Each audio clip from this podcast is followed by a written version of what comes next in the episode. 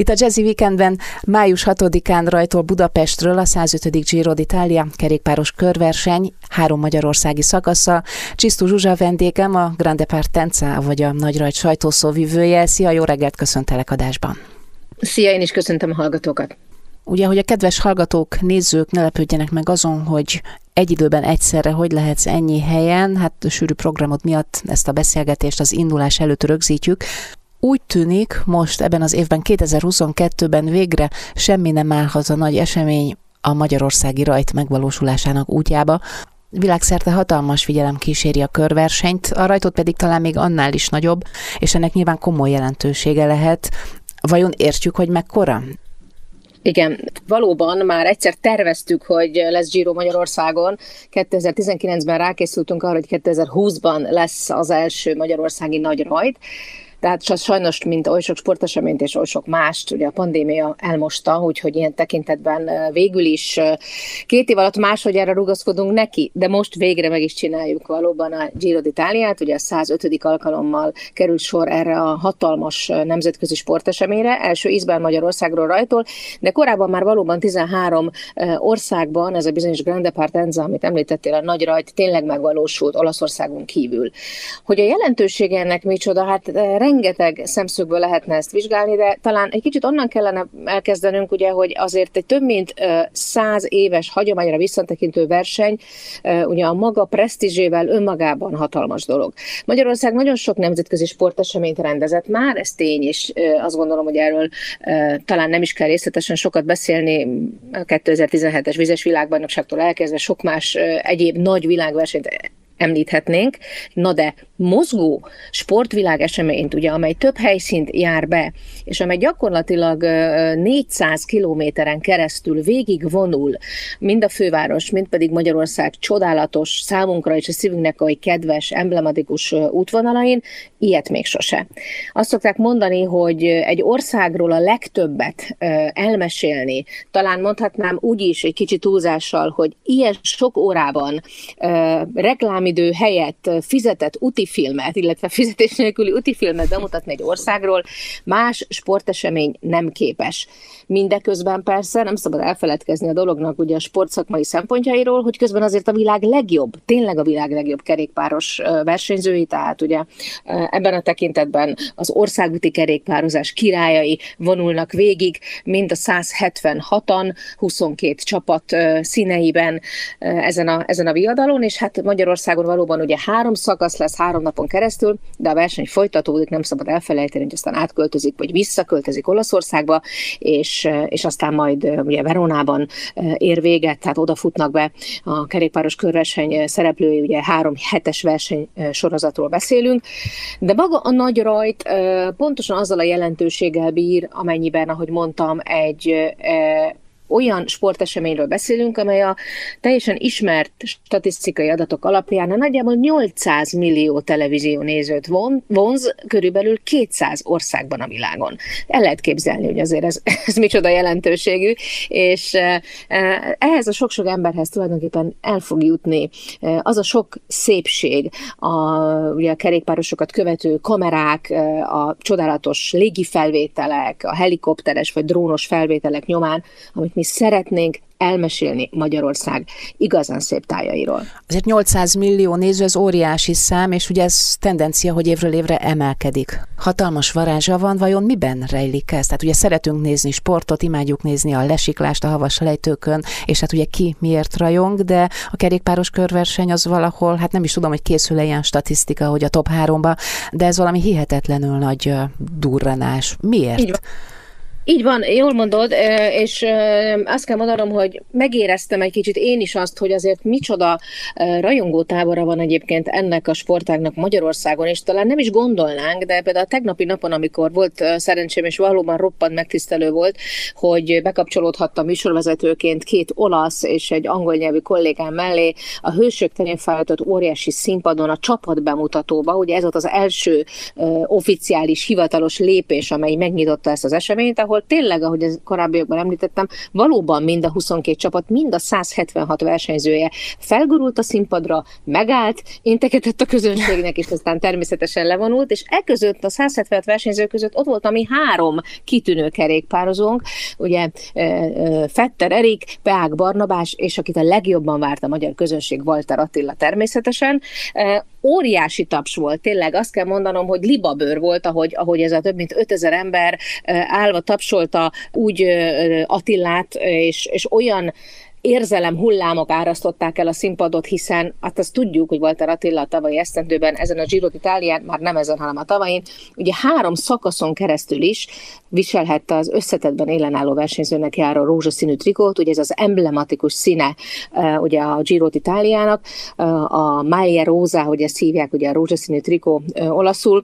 Na most ez azt is jelenti, hogy Walter Attila közben a világ legjobb kerékpárosai közé emelkedett, az idei tavaszi szezonja egészen káprázatos volt, tehát mi magyarok, akik imádjuk a sportot, és különösen rajongunk azokért a sportokért, ahol magyaroknak lehet szurkolni, ebben az évben azt a szerencsés kombinációt láthatjuk, hogy nem csak megérezzük eh, a varázsát ennek a nagyon olaszos egyébként, nagyon dinamikus, nagyon temperamentumos, nagyon eh, életigenlő versenynek a hangulatát bele, hogy mondja, be, beleélhetjük magunkat, hanem közben van magyar versenyző is, három is, akiért valóban szurkolhatunk, és talán nem titok kimondani, hogy Walter Attila közülük messze a legesélyesebb abban a tekintetben, hogy akár szakasz, szakaszokon is kiemelkedő eredményeket érhet el, vagy pedig összetetben valóban ott lehet a top versenyzők között.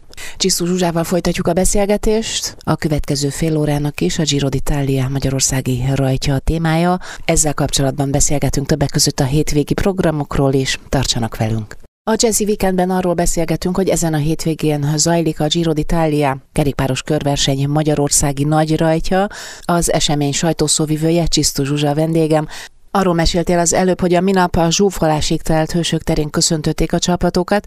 Rózsaszínbe boruló helyszín, óriási energiaáramlás. Nekem is, ahogy mondtad, a liba bőrjelző jutott eszembe legelőször. No, tehát akkor most egy picit előre nézzünk. Ugye itt van előttünk a hétvége, két csodás nap, szombat-vasárnap. Merre fog menni a mostani Giro? Beszéljünk egy picit az útirányról, a programról, de előbb arról, hogy hogyan dől el egyáltalán, hogy merre megy az aktuális körverseny. Igen, a Giro útvonala az egy, az egy nagyon-nagyon gondos sportszakmai, mérnöki és természetesen, hogy mondjam, turisztikai, országimázs építő szempontokat mind-mind ötvöző tervező munka eredménye.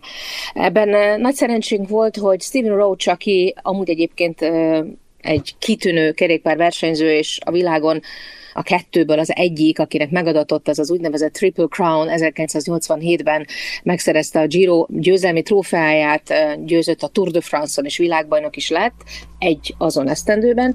Ő beszállt a sportszakmai tervező munkába, egyébként a felesége magyar, és, nagyon szeretik Magyarországot, és segített nekünk abban, hogy mik azok a szakmai, mondjuk így szükségességek, amelyek a versenyzők számára kellően izgalmassá, nehézé tesznek majd egy adott szakasz. Gondolok itt ugye a hegyi emelkedőkre, a szintkülönbségekre, ugye a részhajrák lehetőségére, a kanyarokra, hogy a pálya mindeközben természetesen biztonságos, és, és, és mindezek mellett pedig ugye nehéz is legyen. És aztán ugye ott vannak azok a szempontok, amelyek abban segítenek, hogy, hogy amikor a közvetítés ugye a versenyzők mellett ugye mutatja a különféle magyarországi régiókat, akkor pedig tényleg azt lássuk, amit igazán szeretnénk, ha a világ is látna belőlünk. Úgyhogy így ilyen gondolatok ötvezése mentén született meg hogy az útvonal. Az első napon, ugye ez egy budapesti indulás a Hősök teréről, tehát a nagyra, hogy pénteken Budapestről indult, elindult ugye Székesfehérvárra, aztán ugye észak felé fordulván Esztergomot érintve a Dunaparton, a budai Dunaparton végig a Visegrádi célállomás tulajdonképpen a Visegrádi vár tövében volt a cél, és onnan nézhettek le a fantasztikus és csodálatos Dunakanyarra a versenyzők, és természetesen a világ.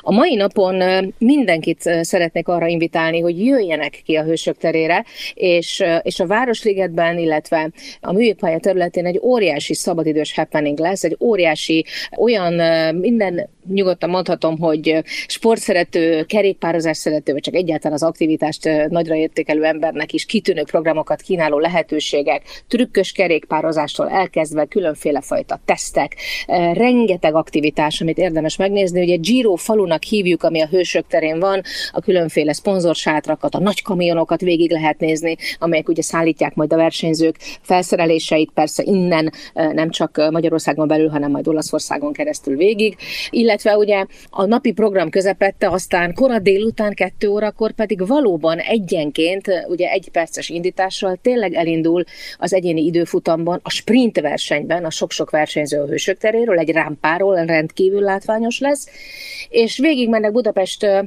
a leglátványosabb területein kezdve az Andrássy úton természetesen elmennek a parlament felé, lemennek majd az alsó lakpartra, átmennek a Margit hídon Budára, és onnan a Ponty utcán keresztül pedig a Budai Vár, a Szent Háromság tér a végcél, el lehet képzelni, hogy szakmai szempontból egy sprint végén föl tekerni a Budai Várba, hogy az milyen, milyen nehéz lesz és milyen hát. fárasztó. Úgyhogy ott a hegyi menőknek azért biztos, hogy lesz egy kis előnye, akiknek igazából mondjuk a, az emelkedő szakaszok a, a favoritjai. Ez egy, ez egy nagyon izgalmas és nagyon szép dolog dolog lesz, de megint csak gondoljuk el, hogy mi mindent tudunk megmutatni a világnak Budapestből. Tényleg azokat az értékeket, amelyek egészen káprázatosak lesznek majd a televíziós közvetítésben ezek a képek, ezt biztosan állíthatom. Ponty utca szíven ütött, oda jártam annak idején középiskolába, és gyalogszerrel is tudom, hogy ott micsoda dolog felkaptatni azokon a macskaköveken. Hát most Viszont, akkor... A macskakövek, jól mondod, ugye sportszakmai feladatod is adnak, sokan kérdeztek, Azt hiszem. a kerékpárosok ugye majd kerékpár cserélni emiatt, ugye, hogy másodjon a gumi, de erre nem lesz idő, hiszen ez egy sprint táv, ugye ez az egyéni időfutam, ez, ez, ez mindenképpen feladja nekik a leckét. Ne feledkezünk el a harmadik napról, ugye itt ezeken a szakaszokon most nem akarok vele menni, ugye, hogy már, már milyen milyen egyéni eredményeket lehet mindenképpen megmutatni, de ugye a, a rózsaszín trikóér, akkor a hegyi menőknek a legjobb hegyi menőnek járó kék trikóér, vagy a legfiatalabb, leggyorsabb versenyzőnek járó fehér trikóért, vagy az összetett pontversenyben élenálló sziklámet trikóért megy tulajdonképpen a csata. Vasárnap pedig, pedig minden, ami, ami a magyar tenger körül nekünk és a szívünknek oly nagyon kedves, Kaposvárra viszik el a mezőnyt, és Kaposvárról indul tulajdonképpen a 176 versenyző, és ezt követően nyugodtan mondhatom, hogy a Balaton északi partja, illetve ugye a Káli medence, és aztán egy nagyon-nagyon izgalmas Tihanyi kitérő után, ugye ott az apátság környékén megint csak egy nagyon komoly emelkedőnek tesszük ki a versenyzőket, illetve ugye ez a szakasz azért ezt egy, hát feladja adja nekik a leckét, itt azért ez egy eh, több mint 200 kilométeres eh, szakasz végén lesz majd, és onnan pedig eh, alá ereszkednek egy nagyon komoly sprinttel és Balatonfüredi befutóval nyugodtan. Szerintem olyan, olyan elképesztő tömegsprinteket fogunk látni a végén, amit tényleg csak, csak a legnagyobb versenyeken láthatunk, úgyhogy Füred lakossága, akik hát nagyon bízom, mert nagyon sokan ott lesznek, szerintem olyan képekkel lesznek gazdagabbak, amit talán még az unokáik is emlegetni fognak akkor lehet majd dúskálni a neten és a jobbnál jobb felvételekben. Egy szó, mint száz, egy óriási presztízsű és népszerű sporteseménye, szuperprogramot ígér erre a hétvégére, és hogy mit még egy dal után tovább beszélgetek Csisztó Zsuzsával, most viszont érkezzen a Back to Black, és az úgy mentél el itt a Jazzy Weekendben. A Jazzy Weekendben a Giro d'Italia és a Grande Partenza, vagy az éppen zajló nagy rajta téma, az esemény sajtó szóvivőjével Csisztó Zsuzsával beszélgetek. A főváros és az ország több helyszínén lüktet a program, sokfelé kitűnő kimozdulási lehetőséget kínál erre a hétvégére, de olyan értékek is előtérbe kerülnek vele kapcsolatban, mint a kulturális örökség szemlélet formálása, amit már azért értünk is, hogy miért, hiszen akár csak az útirány, és akkor egy kicsit jobban belemélyedünk ennek történelmi jelentőségébe, és hát a gyerekek megszólítása. Ugye túl azon, hogy ezeket megfogalmazzuk, és mindannyian egyetértünk abban, hogy ezek nagyon fontos célok, hogyan lehet ebből a legtöbbet kihozni egy ilyen körverseny kapcsán? Nagyon jól látod, és azt is érteni kell, hogy amikor egy ilyen versenyre benevez egy ország, akkor investál, tehát akkor befektet a jövőbe, hiszen ez most a verseny három napig tart szűken szólva, de már azért hónapok óta készülünk. Már száz nappal a rajt előtt ugye beborítottuk rózsaszínbe Budapestet, az emblematikus helyszíneket, több vidéki város csatlakozott ehhez a rózsaszín fények éjszakáján. Ezekről megint óriási imagefilmek készültek és mentek ki a világ sok-sok országába. És hát úgy érezzük, hogy ezek a településük, ugye közel 80 településről beszélünk, és ugye több mint 400 kilométerről, amelyet ugye érint a Giro, valóban átérezték ennek a súlyát, rengeteg roadshow programon lehetett már a korábbi hetekben bekapcsolódni, részt venni, aktivitásokat kipróbálni, kézműveskedni együtt, ugye nagyköveteink volt, is voltak, vannak Tilla Tilla, Tápoi Szabina vagy Gianni Anoni személyében, akik személyesen is elmentek ezekre a helyszínekre, és velük együtt lehetett egy kicsit a kerékpározás fontosságáról beszélni, hogy kinek mit jelent ez az életében, de hogy valóban a hosszú távú hagyatékát ennek az eseménynek egy kicsit jobban értsük és lássuk. Azokban az országokban, ahol volt már nagy rajt, ugye említettem, hogy 13 ilyen, ilyen ország volt, és 13, nem 13 ilyen ország, 13 ilyen alkalom volt, aki már duplázott egyébként. Minden esetben statisztikailag kimutatott tényként kezelhető az, hogy körülbelül két-három éven belül, nagyjából ennyi az a reakcióidő, meg sokszorozódik a kerékpársportban egyébként komolyan gondolkodó kisgyerekek száma, akik Walter Attilák, Fetter Erikek, Peák Barnabások szeretnének lenni, vagy Dina Márton is, aki most ezen ugyan nem indul, de egy kitűnő magyar országúti kerékpáros, és Vaskata Blankáról se feledkezzünk el, aki, aki szintén az ifjúság szempontjából egy nagyon fontos példakép lehet a lányoknak. Tehát egyrészt nyílik ugye az olló olyan tekintetben, hogy, hogy egy nagy merítés lesz a következő generáció kerékpár versenyzői számára. Ez biztos, ez statisztikai tény. A másik, ami talán egy kicsit még fontosabb, hogy a kerékpáros életmód szépsége, szerethetősége az közel kerül nagyon-nagyon-nagyon sok emberhez. Tehát azt mondják, hogy kb. két-három éven belül mérhető komoly számokban, statisztikai adatokban az, amikor egy család úgy dönt, hogy, hogy kedvet kap ehhez, amikor az apuka, anyuka a gyerekeknek együtt vesz kerékpárt, amikor végre rájönnek arra, hogy egy 5-6-10 kilométeres távra nem érdemes autóba ülni, gyerünk srácok, üljünk, pattanjunk kerékpárra, menjünk együtt. Tehát népegészségügyi szempontból nem akarok nagy, szavat nagy szavakat használni, de valóban így van. Az aktívabb életmód szempontjából, a két keréken történő életmód szerethetőség egészsége szempontjából, egyáltalán a napi életritmusunk megváltozása szempontjából, az aktivitás szempontjából ennek óriási jelentősége van, és én azt gondolom, hogy ha, ha hosszú távú célokat tekintjük, akkor ez, ez szinte felbecsülhetetlen. Hát és majd, hogy nem a legfontosabb jelentősége, még ha nyilván nem is ezért szerveződik egy ilyen óriási verseny, de, de hosszú távra ez valóban egy, egy befektetés az egészségünkbe, az életmódunkba, formálja a gondolkodást, formál minket, úgyhogy jó ez így. Hát köszönjük szépen az összefoglalót, és arra biztatunk mindenkit, hogy aki csak teheti, akár a helyszíneken jelenjen meg. Ugye interneten lehet tájékozódni, hogy hol, mikor, merre tart a mezőny, és hát a készülékek előtt pedig mindenképpen tudsz nekünk... Két fontos dolgot, igen, szeretnék még hozzáfűzni. Uh-huh. Ugye azt szoktuk mondani, kicsit viccesen, de tényleg így van, hogy ez a világ egyik legnagyobb sporteseménye, amelyre nem kell jegyet venni. Semmibe nem kerül. Ki Aha. lehet menni, ott lehet lenni, az ember részesévé válik ennek az eseménynek úgy, hogy egy, hogy egy, egy fillért sem fizet jegyért, úgyhogy ezt mindenképpen, ezt az élményt ne hagyjuk ki. Aki teheti, menjen, legyen ott, legyen részese. Ugye itt hatalmas nagy karavánok vonulnak majd ebben a versenyzői buborékban, ami a peletont kíséri előtte és há- mögötte reklámkaravánokról, ugye ajándékokkal, showműsorral kedveskednek, tehát tényleg több lesz az annál, mint hogy elsuhannak a szemünk előtt ezek a gyors kerékpárosok.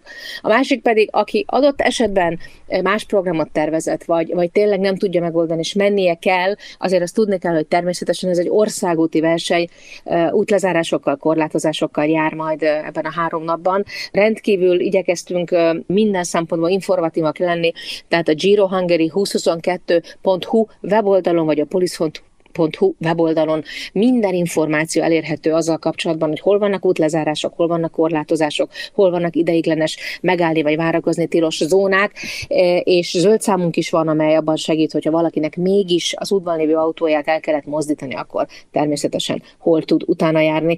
Mindenkit szeretnénk arra kérni, hogy, hogy ne úgy élje meg ezeket a korlátozásokat, hogy ez valami kellemetlenség, ez tényleg nagyon rövid ideig van itt a Giro összesen, ahogy mondtam, három nap, sőt most már csak kettő, viszont viszont, viszont az élmény az pótolhatatlan, a hosszú távú hasznok azok, azok megfizethetetlenek, úgyhogy én azt gondolom, hogy próbáljuk meg egy kicsikét ezt a versenyt most úgy tekinteni, hogy ez egy, ez egy, ez egy ajándék, amelynek mi is részesei vagyunk, és ne bosszankodjunk adott esetben az útlezárások miatt. Hát nagyon szuper dolgokat hallottunk itt a Jazzy Weekendben Csisztó Zsuzsával, a 105. Giro d'Italia nagy magyar rajt sajtószóvivőjével beszélgettem. Köszönöm szépen, további jó munkát, és jó szórakozást nektek is, és mindenkinek, aki részt vesz a sporteseményen.